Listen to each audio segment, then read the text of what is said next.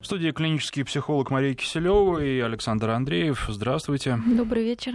Ну, а, надо сказать, что погода в Москве сегодня не радует, и новости сегодня обсуждать будем примерно такие же. Начнем с а, новости, которая взбудоражила всех без исключения. Красногорский стрелок-бизнесмен а, в Красногорске по не совсем понятным причинам убил своего партнера, двух чиновников и случайного прохожего свидетеля, который, ну, казалось бы, мог каким-то образом ему повредить, но потом убийца сам застрелился, предположительно mm-hmm. застрелился, пока еще окончательных выводов нет.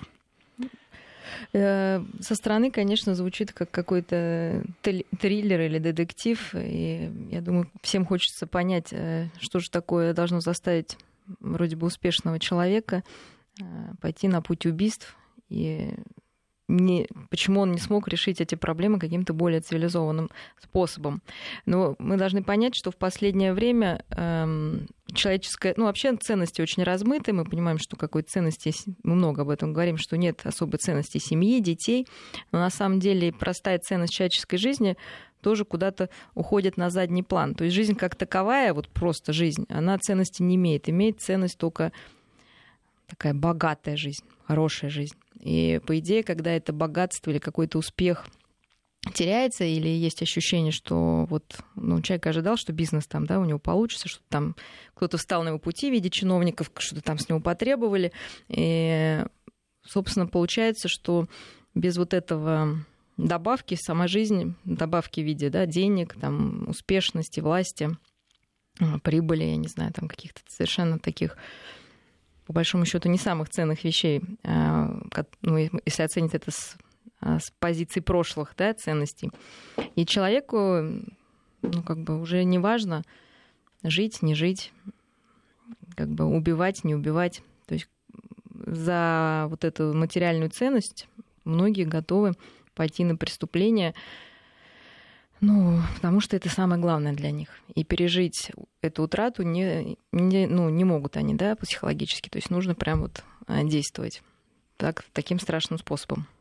Ну, насколько спонтанными были эти действия, потому что многие знавшие э, убийцу говорят, что он был человек взрывной, с одной стороны, а с другой стороны, все они говорят, что ну, убить никогда. То есть он э, часто вспыхивал, но потом очень быстро остывал. Ну, а мы понимаем, что импульсивный человек это человек, который, ну, может быть, там в ходе ссоры действительно вытащит а, случайно лежащий у него в кармане пистолет, там, да, и вот в пылу, с пылу жара может, ну, причинить такой вред человеку. Но здесь мы видим, что вот это состояние такого нервного перевозбуждения, вот эта идея мщения а, была у этого человека на протяжении достаточно длительного времени. То есть он перемещался по, по городу, он пытался с кем-то ну, беседовать сначала, да, то есть он мог с собой владеть и производить сначала ну, впечатление вполне адекватного человека. Все это говорит о том, что, конечно, во многом это спланированная акция, но безусловно, человек находился под влиянием вот этой сверхценной идеи, либо сверхценной идеи мести за то, что его обманули, а, либо сверхценной идеи, что если он не получает желаемого, то, собственно, вот, знаете, как бы не, не, ну, не имеет смысла жить его обидчиком, ну и, соответственно, ему тоже. То есть вот такого, прям сказать, что это а, состояние эффекта, которое вот, да, накрыло, но так долго это ну, вряд ли да, может длиться, потому что а, в течение передвижений, по словам свидетелей, у него а, были периоды, когда со стороны он казался совершенно адекватным и мог с собой владеть, и говорить с какими-то людьми да, совершенно спокойно. То есть он не на всех кидался, да, вот. Но, безусловно, я говорю, что вот какая-то сверхценная идея им овладела.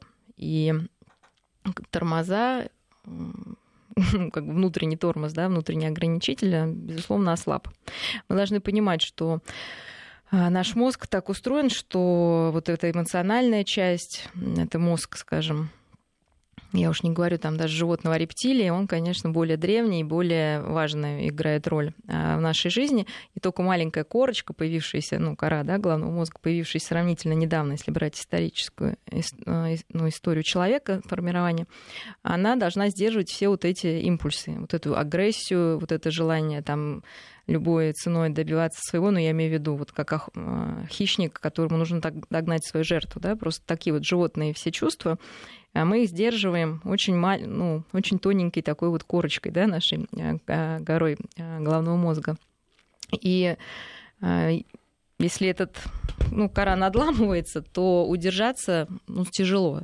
Собственно, чтобы э, нашим тормозам, вот нашему такому социальному поведению помогать социальные правила нормы. Вот страх, что будет наказание, да, что посадят в тюрьму, то есть общество это осуждает, да, вот много всего, почему так много разных правил, они нам помогают справиться с нашим вот этим э, животным, скажем, началом. Животными инстинктами. Да, животными инстинктами. А здесь, получается, у человека это прорвало, и он не смог вернуть вот контроль над этими э, чувствами мщения, э, над своими вот агрессивными импульсами. И, собственно, конечно, натворил много бед другим людям доставил, конечно, огромное горе. Убийство вот этого случайного прохожего, очевидца, который, угу. как говорят, пытался помочь э, убийце, но не знал просто, кто это. А, это нелогичный поступок в свете всего совершенного или наоборот логичный, потому что сначала убить свидетеля случайного, а потом через какое-то время застрелиться. Я думаю, что в э, процессе вот этой охоты за своими обидчиками, э, вот под, под этой идеей, э, безусловно, человек ну, действовал так, как если бы он был вот всемогущим, всевластным победителем.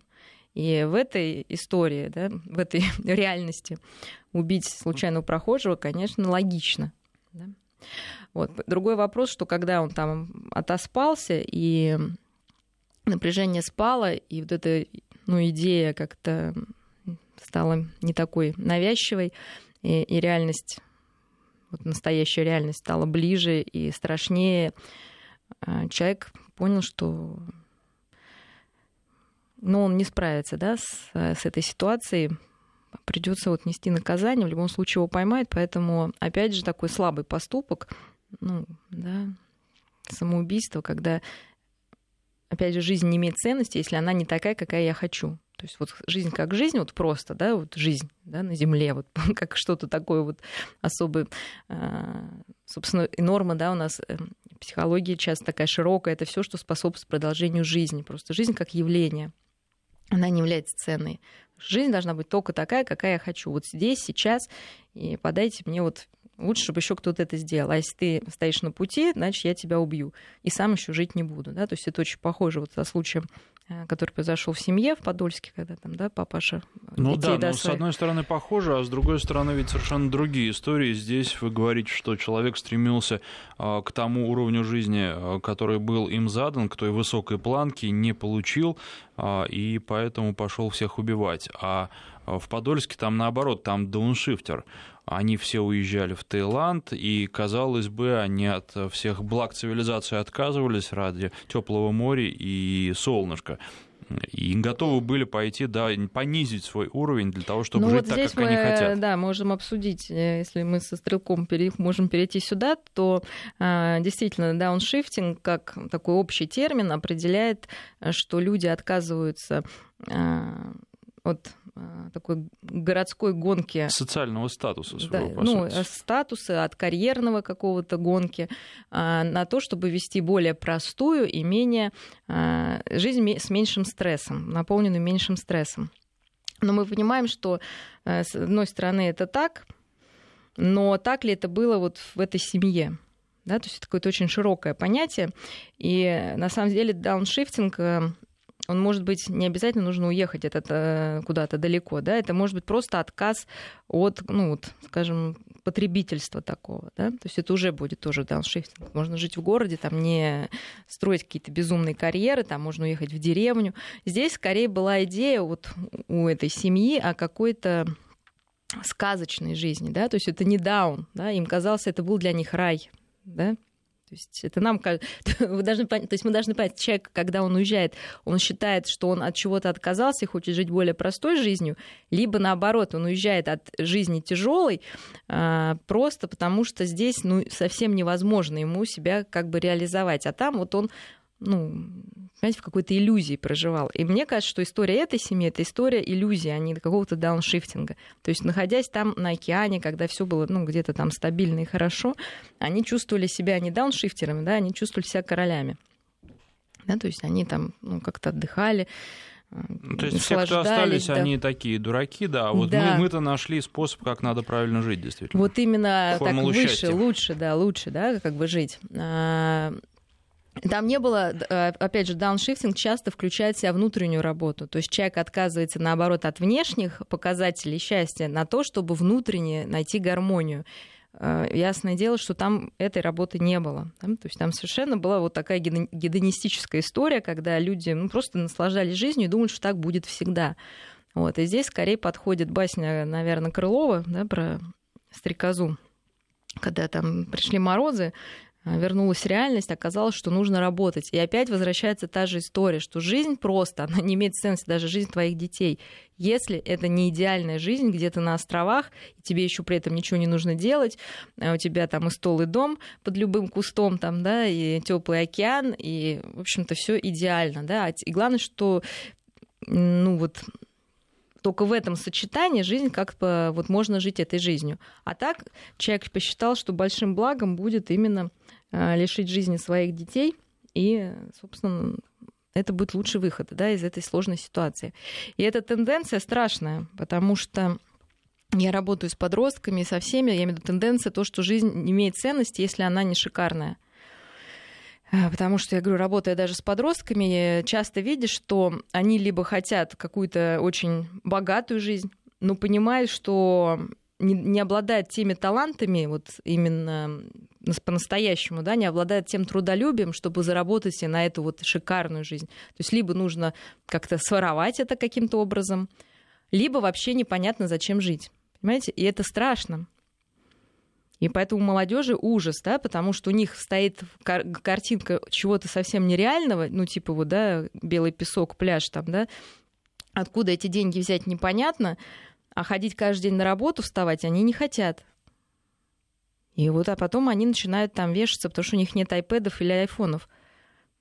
Да, потому что какая-то вот получается, честно говоря, очень ну, тяжелая, страшная история. То есть какой-то нету э, мысли, да, ради чего ты живешь. Э, потому что невозможно жить ради материальной вещи. Невозможно. То есть это очень слабая мотивация, очень слабая. Вот если ты живешь просто ради айфона, или ты живешь, чтобы заработать на машину.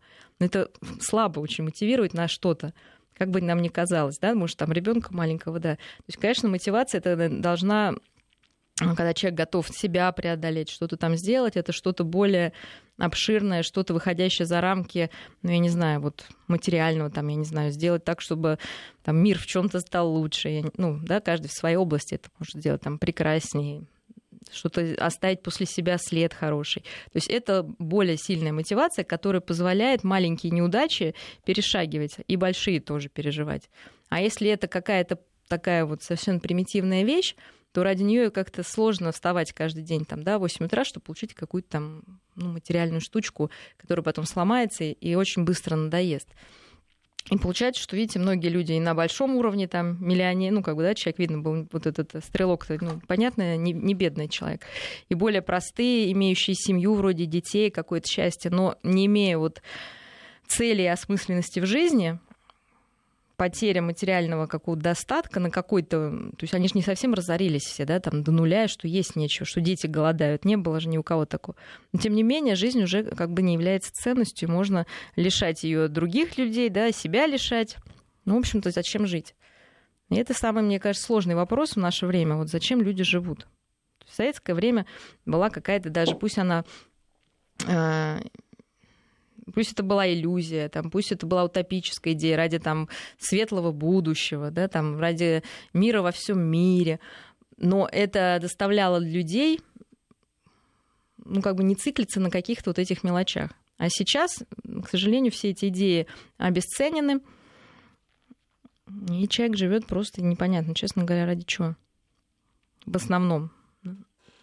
Поэтому это очень слабая для них мотивация, что просто продолжать жизнь, что просто каждое утро просыпаться, не знаю, завтракать, идти на работу, общаться с друзьями, с, э, с семьей. То есть они не понимают, а зачем это все? Ну вот э, стремление к раю и жизнь в раю, насколько они опасны? Ведь э, проводился эксперимент на мышах в свое время. Э, если я помню, Вселенная 25 он назывался, и американский ученый проводил его, когда он помещал мышей э, или крыс в идеальные условия, э, где они могли плодиться и размножаться, где у них было вдоволь еды, и, в общем, они по своему, там, по мышиному, по крысиному могли э, наслаждаться всем, что им душе было угодно.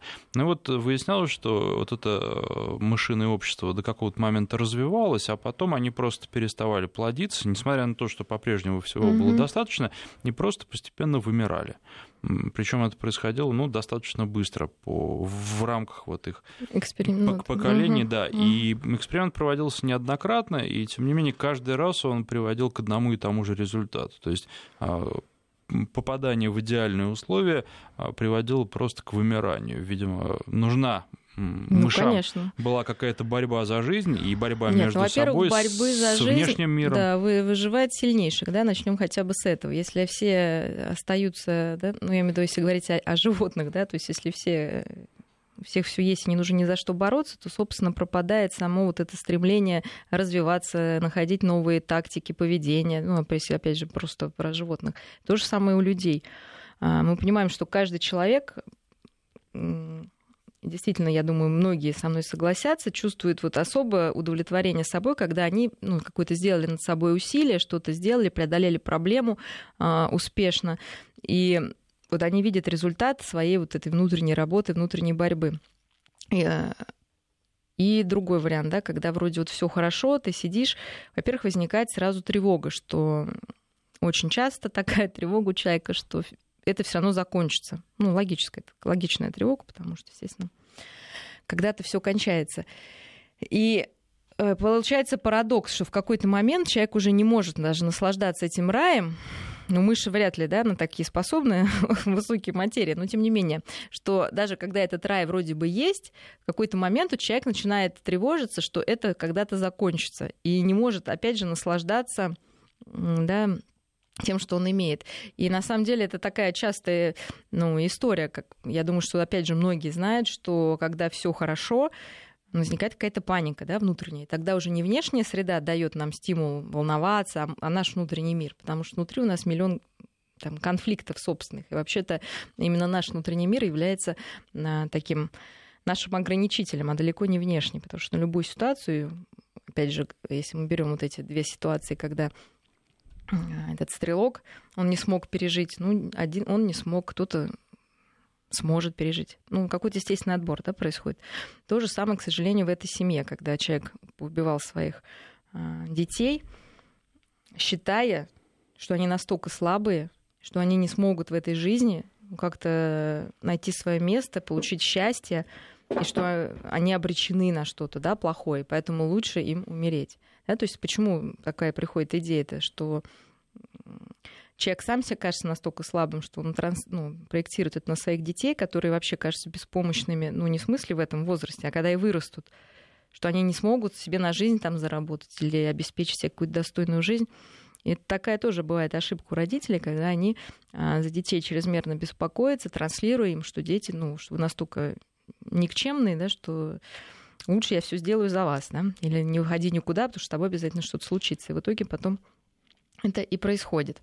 Но а, если возвращаться к этим дауншифтерам, да, то, и отходить вот от этой истории, потому что я считаю, что здесь не очень правильно считать, что они были дауншифтеры а, в классическом понимании, то мы должны понять, что сами дауншифтеры часто себя называют апшифтерами, да, потому что они считают, что они имеют смелость выйти из общих тенденций и а, из общих тенденций вот этой гонки карьерной, да, вот за потребление, а как-то удалиться из этого а, суетного мира и заняться своей душой и, и ну, поиском внутренней гармонии. И здесь мы тоже не имеем какого-то одного образа вот этого дауншифтера. С одной стороны, это может быть какой-нибудь хиппи да, на Гуа, а с другой стороны, это может быть э, человек, уехавший практиковать духовные какие-то практики, да, и, ну, например, монастырь куда-то отправившийся, да, на какое-то время. либо просто уехавший, ну, вот, как я говорила, уже в деревню, не обязательно какие-то теплые края, которые заводят свое хозяйство, живет натуральным хозяйством и действительно ну, живет какой-то более натуральной жизнью, а не такой искусственной, как мы привыкли, да, вот уже в городе жить. И это совершенно все разные люди. А, либо какой-то действительно рантье, который бросил все, ну, в смысле, сдает квартиру и живет, вот лишь бы не работать, да, на какие-то крохи жить. То есть разные типы. А, это, естественно, выбор этих людей, но мы должны понять, что часто да, э, вот они себя называют такими апшифтерами, что они вот как раз вне суеты, но порой поражает, насколько они безразличны а, не только к потреблению, да, к обществу потребления, а к социальным проблемам их окружающим, да, там, к голодающим детям, там, к больным детям ну и так далее то прочее. И здесь получается, что люди, уходящие вот из общества куда-то в более спокойные места, а, но они действительно просто не справляются вот с этой нагрузкой. И нужно понять, что часто это не их а, какой-то активный выбор, а это, наверное, единственный способ для них выжить, да, как бы вот уйти от этого всего. Потому что иначе бы они могли даже живя в этом обществе, не потребляя там, скажем так, много, не гоняясь там за деньгами, но тем не менее быть социально полезными. А в городе таких возможностей на самом деле очень много. Да, тут получается какой-то уход вообще полный, такая капитуляция из а, социальной жизни. И поэтому тоже такой вот а, на самом деле сейчас много исследований проводится про дауншифтеров, там, да, какие они должны обладать качествами, ну, потому что кто на такое решается, хорошо это или плохо, многие их осуждают. Ну, в общем, такое явление очень многогранное, и сложно выделить да, вот какой-то единственный тип человека, который, в принципе, способен на это уехать. О, э, уехать. Но э, и проводили исследования, что там нет никаких, по-моему, различий ни интеллектуальных особо, ни каких-то особо даже эмоциональных. Единственное, в чем разница была в том, что эти люди не, э, не считали, что их самооценка зависит от а, в количестве власти име, имеемой, да, то есть а, и они пытались вот самооценку поддерживать другими способами. Ну, например, как бы наоборот, противопоставляя себя. Потому что каждая свою самооценку, а, собственно, формирует по-своему. Вот. Потом в городе мы понимаем, что очень явно, как сказать, победители и лузеры. То есть вот это разделение, оно очень четкое. А если это где-то на Гуа там, или вообще непонятно где, то это разделение, ну, эти границы размываются, и человек не чувствует себя таким ну, неудачливым, как если бы он жил в городе. Вот. И это тоже такой важный психологический фактор, почему люди вот часто уезжают. Потому что иначе по сравнению с другими, все мы не можем себя не сравнивать, да, как бы им тяжело становится. Не быть лучшими. А ну вот вы знаете, еще когда я читал про дауншифтеров в связи с этой подольской трагедией, удивило статистика. Оказывается, что из 10 выезжающих 7 возвращаются. И еще я помню, читал на протяжении нескольких лет отчеты счастливой семьи о том, как они живут, по-моему, в Таиланде, и как у них mm-hmm. все хорошо с маленьким ребенком. А сейчас не так давно прочитал, что они вернулись, и там молодой человек пишет, что оказалось, что все это нужно было исключительно мне. А вот э, моей второй половине нужно совсем другое. Нужен дом, причем не такой дом, в который мы приехали, уехали, а дом, в котором мы живем постоянно. Причем дом должен быть, скорее всего, в России, несмотря на то, что тут холодно, слякотно, и тут все, от чего мы бежали.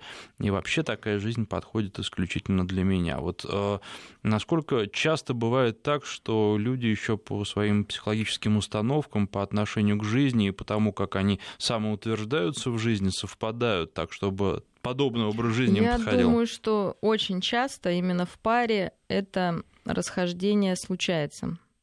А, да, вот как описано здесь. А, как ни странно, э, я не знаю статистику, но чисто по вот такому личному опыту, мужчины больше стремятся, наверное, к дауншифтингу, потому что в городе, а, вот в нашем таком обществе, где идет гонка вот эта карьерная, на них вот эта ответственность очень ну, большая ложится. И опять же, вот то, что я говорю, кто лузер, кто победитель, очень видно. Да? И то есть если мужчина там что-то не достиг, он может опять же, это от него зависит, он нормально не будет да, из-за этого переживать. Но человек с низкой самооценкой, который не уверен в себе, нарциссически уязвимый, он будет чувствовать себя неуютно, да, и, естественно, легче жить там на Гуа среди бедного населения, когда ты всегда будешь как бы выше их по-любому, да, просто хотя бы по своему внешнему виду, что ты там белый, да, то есть этого некоторым бывает достаточно, да, чтобы как-то ощущать себя королем в кавычках. Вот, и, э, собственно, мужчина поэтому может сбежать, э, потому что здесь его самореализация, ну, как-то затруднена, или она какая-то нереальная. А женщина, такое существо более социальное в этом смысле, ей нужно то есть, возможно, ей хочется как-то а, самореализоваться, кроме того, как там да, лежать на пляже там, и печь э, пирожки или там э, рис варить, я не знаю, что они там делали. Вот. И э, не раз я слышала, что женщины возвращаются именно потому, что им не хватает осмысленности вот в этой жизни, ну, островной назовем. То есть им хочется сделать какое-то дело, действительно, чтобы они понимают больше, может быть, связь каких-то корней своих, да, что им хочется, чтобы дети выросли именно в этой стране. Потом они понимают, а где будут учиться дети? Да, мужчины часто не думают, а где будут учиться вот эти дети? В тайской школе, что там? Да? Как-то, ну, просто какие-то даже бытовые вещи женщина, наверное, понимает лучше. И, э, и поэтому они могут вернуться. Э, с большим удовольствием а, и мужчине выставить те требования, с которым, от которых он всю жизнь бежал, да, построить дом. Он думал, что он сейчас в Таиланде там шалаш снимет за 5 долларов. Вот этого и достаточно. А женщина хочет как-то основательность, да, чтобы... Вот... Чтобы свой бетонный. Да, да. Клинический психолог Мария Киселева. Мы вернемся после новостей.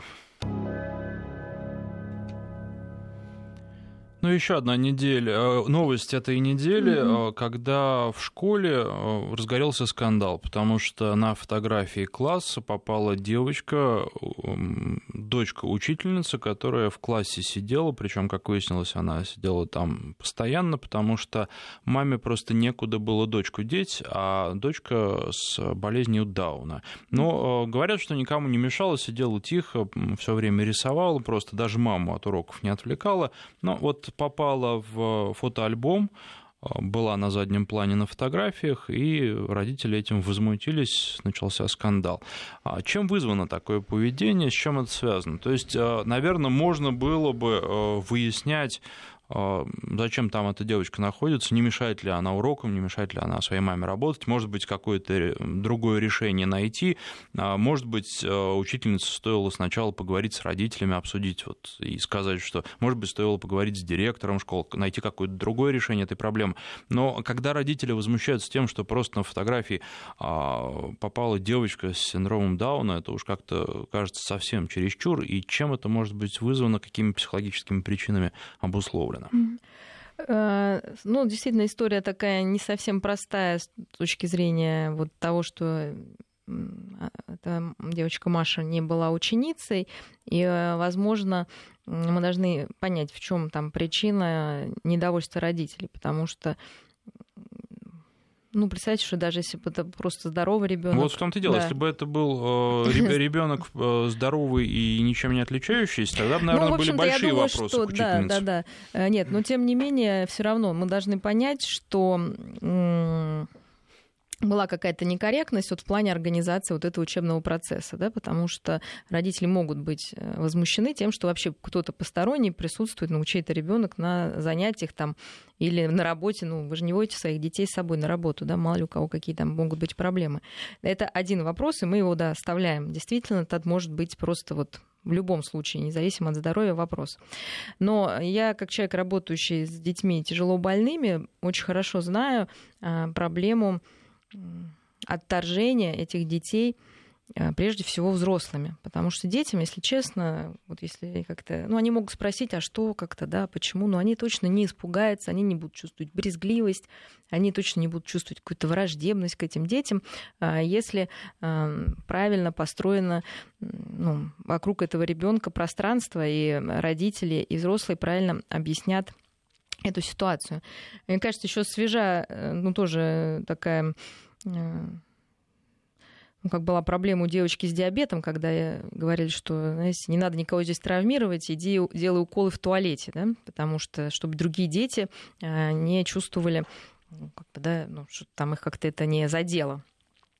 И это очень часто, да? То есть детки часто вполне здоровые, я уж не говорю там дети с, ну, с какими-то ну, синдромом Дауна или с аутизмом, а, или с какими-то психическими, с психиатрическими заболеваниями, они вообще выброшены из общества. То есть, и, то есть настолько выброшены, что мы даже с вами, скорее, ну, я думаю, что вы даже не представляете, что их достаточно много, что они сидят дома одни. Э, что они часто, ну, с ними можно общаться, они страдают от этого одиночества, что родители вот также не могут выйти на работу, потому что инвалидность, конечно, у нас тоже государство помогает, но э, жить на эти деньги ну, сложно очень.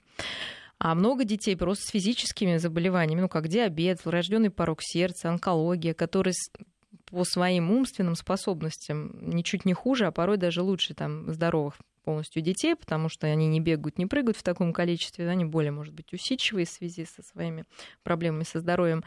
Но дети их отторгают, потому что вот всем страшно.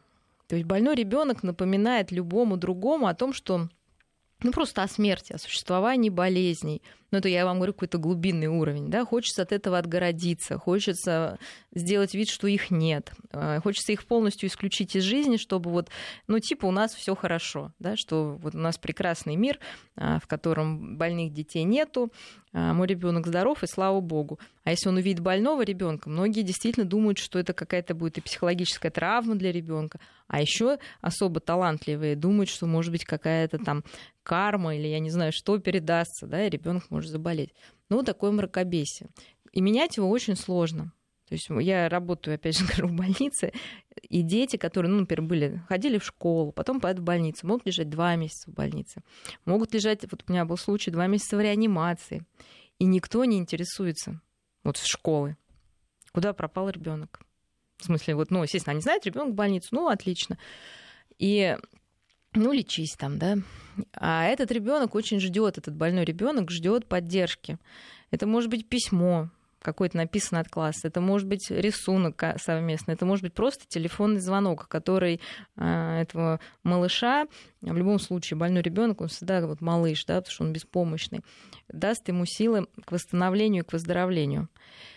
И начинать нужно, конечно, со взрослых, э, потому что мы знаем, что в школах существует э, не только к больным детям, но и к здоровым проблема буллинга. Да? То есть буллинг — это такое агрессивное поведение одних детей по отношению к другим, где имеет место неравенство сил, а мы понимаем, здоровый ребенок ну, априори сильнее слабого, где это продолжается постоянно, но обычно это постоянной основе, и э, где пострадавший ну, действительно унижен, ну, чувствует вот это оскорбление и переживает. И бесконечно дети а, больные хроническими заболеваниями, вот, может быть, психиатрически больные дети не так это да, оценят, потому что у них критики нет. А вот детишки просто с хроническими заболеваниями, у которых могут происходить из-за болезни изменения во внешности, там вот у ребенка, не дай бог, онкология, может поправиться от гормонального лечения или волосы потерять от химиотерапии. Ну, представьте, вот он просто не ходит в школу не только потому, что там а часто не потому, что есть физические ограничения, а потому что как он будет воспринят. Потому что всем будет страшно, и все не знают, как себя вести. А, и пока, мне кажется, каждый в своей душе вот этот страх, брезгливость, и, я не знаю, просто желание не отводить взгляд от этих детей, а наоборот им улыбнуться не выработает, то есть мы это не решим. И дети, кстати, здесь совершенно ни при чем. Мы понимаем, что дети-то не жаловались родителям, да, что там какая девочка сидит, ну, сидит и сидит. Им даже, может быть, интересно, да, что она там сидела. Вот, что дети с синдромом Дауна, они на самом деле очень, ну, как сказать, такие теплые дети, да, то есть они Ну, там, кстати, тоже говорилось, да. что она шла ко всем обниматься и очень тепло реагировала на других да, детей в классе. Это, да, да, да, то есть ничего там такого вот не было. А у нас даже вот название, мне кажется, еще мы до сих пор не можем придумать, как вообще детей, вот, ну, вообще всех, если они не стопроцентно здоровы, как их называть. Вот, даже вот этот с особенностями ребенок там, ну, все как-то это звучит, ну, не знаю, это болезненно для вот их психики звучит.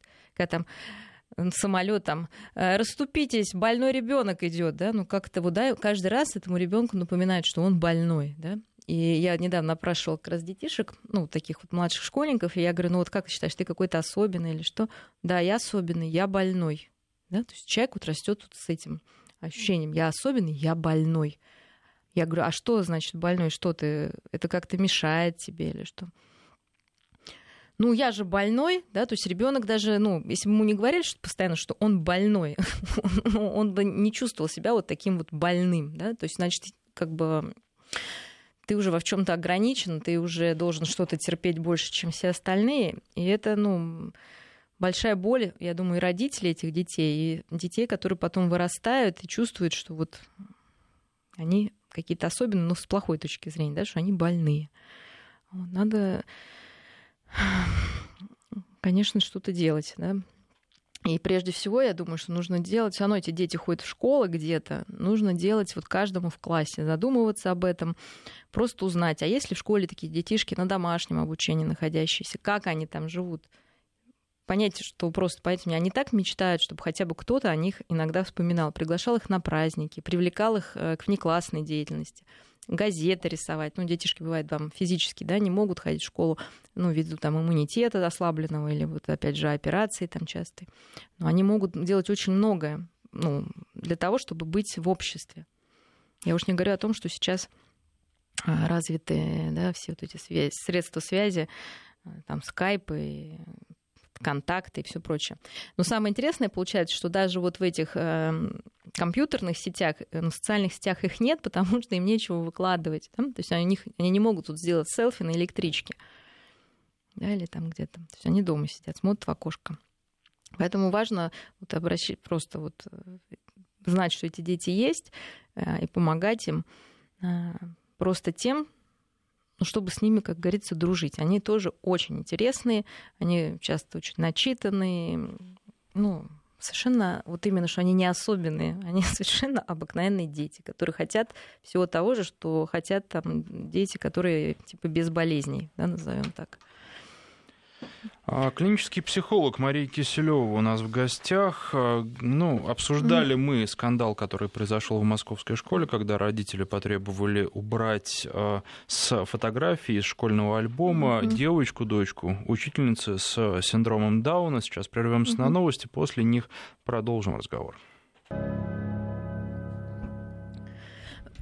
Ну да, вот э, просто э, продолжая эту тему, ведь э, найдется очень много людей, которые, родителей, которые скажут, а зачем это моим детям? Я хочу, чтобы в классе были сильные ученики, за которыми мы бы тянулись, а какие-то другие дети, которые по каким-то параметрам слабее моих детей, зачем они, что они дадут моим детям? И это услышать Нет, можно ну, достаточно часто среди кон... родителей. Ну, понятно, если, если вы понимаете, что в природе не так много, извините, животных, а человек тоже животное, которые готовы заботиться о больном потомстве. Да? Среди них там слоны, по-моему, сурикаты и вот человек. Все. Вот. Но если мы хотим быть там, как, я не знаю, волки, там, я не знаю, кто там даже обезьяны, ну давайте выбрасывать этих детей. Просто сейчас я хочу, чтобы каждая мама, вот та, которая вот сейчас так говорит, да, она вспомнила свой период беременности, а я работаю с беременными. Как страшно родить больного ребенка. Это же страшно, да? Мама до конца волнуется, а вдруг что-то не так. Вот тебе первый крик, и ты смотришь, здоровый ребенок или больной. И кому-то не повезло, в них родился этот больной ребенок. И часто никто вам не скажет, по какой причине. Молодые, красивые, здоровые мамы с мужьями, успешные, ну, все, да, но случилась такая беда мы могли, ну, каждый может оказаться на их месте, каждый. И в этот момент нужно просто понять, что вот этот ужас взяла на себя вот эта учительница. У нее родился такой ребенок, а не у тебя уже радуйся этому хотя бы. Неужели в сердце не найдется милосердие, чтобы поддержать этого ребенка? А если бы у тебя такое случилось, как бы... То есть каждый думает, почему люди не хотят это видеть? Потому что это очень страшно, потому что каждая мама, хотя беременная, она этого очень боится. И когда она видит этого больного ребенка, этот страх все равно где-то, понимаете, вот на бессознанке блуждает. Хочется сделать вид, что такого не бывает. А ребенок в любом возрасте может заболеть и а серьезно вот... заболеть, может травму получить, все что угодно может случиться. И как к тебе отнесутся? Это просто э, пока мы не начнем это менять вот в себе, у нас будет страх, что если, не дай бог, с моим ребенком случится какая-то беда, его также выкинут из этого общества. То есть это никому не выгодно, даже вот с этой точки зрения, как сказать, вот такой чисто выгодно-невыгодно. Зачем мне это нужно? Затем, что если с тобой произойдет, тебя тоже не выкинут, твоего ребенка навестят. Ты не будет он сидеть там один в инвалидном кресле, там, да, и думать, что он особенный, он больной, никому не нужный. Но это же ужасно. С какой стати мы люди?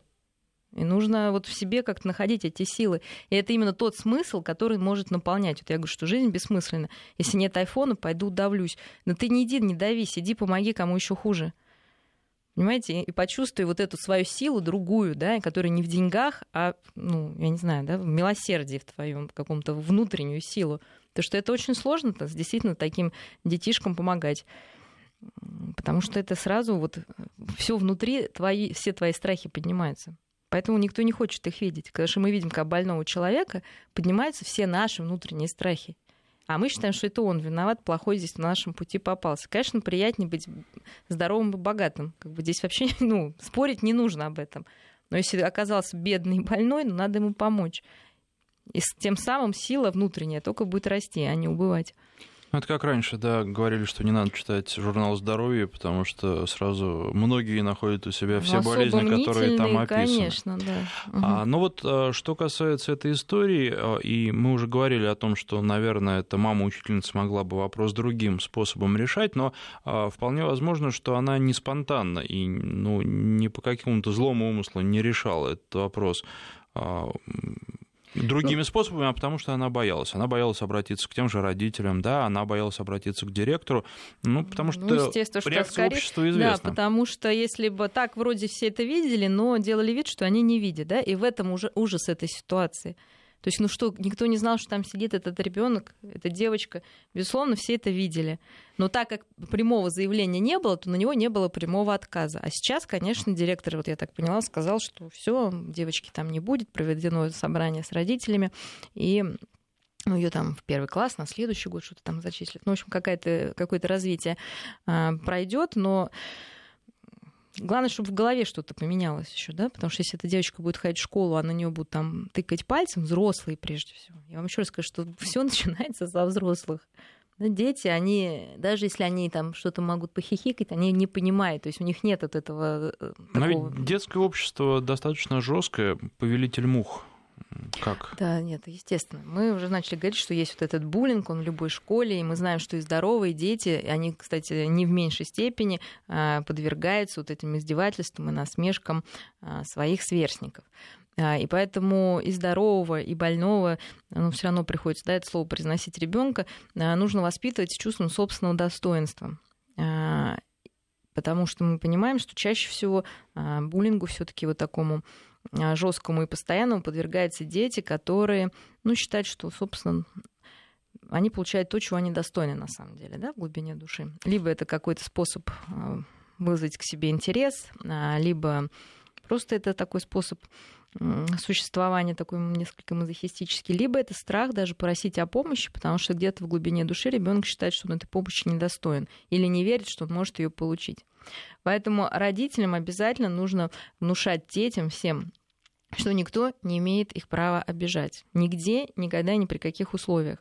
Особенно девочкам, потому что, э, да, сейчас вот я говорю, случай там он девчонок насилуют, а им неудобно, что типа, ну ладно, да, еще все, говорят, сама дала там, да. То есть никто не имеет права против твоей воли что-то тебе там делать, да, и это нужно прям вот, ну, естественно, для этого должна быть соответствующее самым ощущение, а, что если тебя кто-то обидел, нужно говорить взрослым. Это не называется ябедничать. Это нужно говорить взрослым, что ты не один, да, тебе помогут. И родители, собственно, тоже несут большую ответственность за безопасность своих детей. Если не поможет один взрослый, поможет другой взрослый.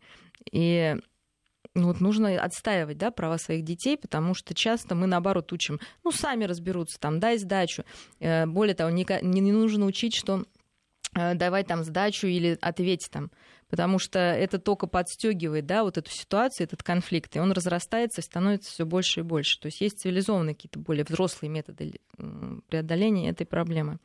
А, и, собственно, я думаю, что это касается всех родителей, всех школьников, потому что в каждой школе практически все равно какой-то процент а, этого буллинга существует. И каждый то есть там, я не знаю, ну, практически вот есть статистика, там очень многие дети считают, что они ну, являются жертвами вот этих вот насмешек, издевательств, изоляции, игнорирования, отнимания вещей, там, да, ну, вы сами понимаете, что в школе этого миллион. И не обязательно для этого быть больным ребенком. Да? Но для больного ребенка чаще всего это именно изоляция, игнорирование, да, вот такое шушуканье, а, и вроде бы ничего не происходит, ну, не общаются с ребенком. Но он просто страдает от этого. Для него это акт агрессии, да, потому что его выкинули. Просто, да, он никому не интересен, а он хотел что-то рассказать, он тоже что-то умеет. А для ребенка очень важно быть среди сверстников, а не только среди родителей и врачей. То есть это, более того, что в больнице нету буллинга. В больнице все дети равны. Вот они приходят туда, и они там чувствуют себя комфортно. Они находят друзей, они понимают, что они не одни такие с этими болезнями. Спокойно себя там чувствуют, ну, как бы общаются. Многие даже не хотят выписываться. Но это же ненормально. Они же могли также бы общаться бы, да, и с другими детьми, более здоровыми. И каждый бы дал а, друг другу что? Что даст больной ребенок другому? Вообще чувство заботы, то есть вот болеет ну, ребенок, например, с какими-то сложностями, там, физическими там, или что-то. Есть здоровый ребенок. Что получает здоровый ребенок? Умение заботиться, умение принимать слабость, понимание, что слабость это не дефект, это не плохо. Это, ну, бывает так. И ты, если у тебя есть сила, помоги что физическая слабость это не самая главная слабость, да, самая главная слабость это душевная.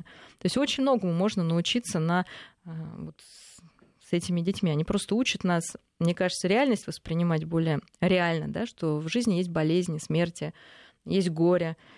И важно уметь с этим соприкасаться и находить в себе силы, ну, жить дальше. Да, просто вот жить дальше полноценной жизнью. Что может быть более ценное, собственно. Да? Что вот не нужно идти и вешаться из-за того, что э, какие-то чиновники что-то не дали. да? Здоровый мужик нашел из-за чего расстраиваться, назовем так. Несправедливость э, во взрослом обществе существует, к ней каким-то образом нужно готовиться. И нужна ли она, и если нужна, то в каких объемах, с какого возраста в обществе детском? Для того, чтобы подготовиться к реальной ну, взрослой жизни. Смотрите, Неважно по отношению да, к здоровым да, да. детям. Нет, нет, несправедливость, э, э, конечно, смотрите, э, с несправедливостью ребенок сталкивается уже, ну, знаете, как только ему начинает что-то запрещать. То есть для ребенка это уже несправедливо, что вчера он был король, а сегодня уже нужно по правилам все делать. Что вчера мир был идеален, а сегодня оказывается, что там Марья Ивановна меня отругала. Вчера мне мама говорила, что я самый лучший, а сегодня подружка Катя сказала, что твой рисунок просто вообще ужас и кошмар, и я сам это вижу. Вот так дети учатся сталкиваться. Не нужно специально их ставить в ситуации несправедливости. Да? То есть это э, главное, чтобы у них оставалось э, в голове, что мир на 51% справедлив хотя бы, да? на 50 там, и 5, да? остальное он может думать, что он несправедлив. Но вот главное, чтобы перевес был справедливость. То есть стопроцентно справедливый, вы понимаете, это иллюзия. Сто процентов несправедливый, это депрессия. Да? Должен быть какой-то баланс. Главное, чтобы он был в сторону надежды, хорошего, и в том, что все таки хорошего ну, вот на один процент больше, чем плохого. А в таких вот иллюзиях жить, что никто не болеет, не умирает, что больных детей нет, если у меня не родился, пусть они там все унич... будут уничтожены. Вот мы смотрели, да, вот в тот раз социологический опрос, что делать там с больными. Ну вот можно их уничтожить, а что? Ну кто-то уничтожает, отказывается от своих детей. Клинический психолог Мария Киселева. Спасибо. Спасибо, до свидания.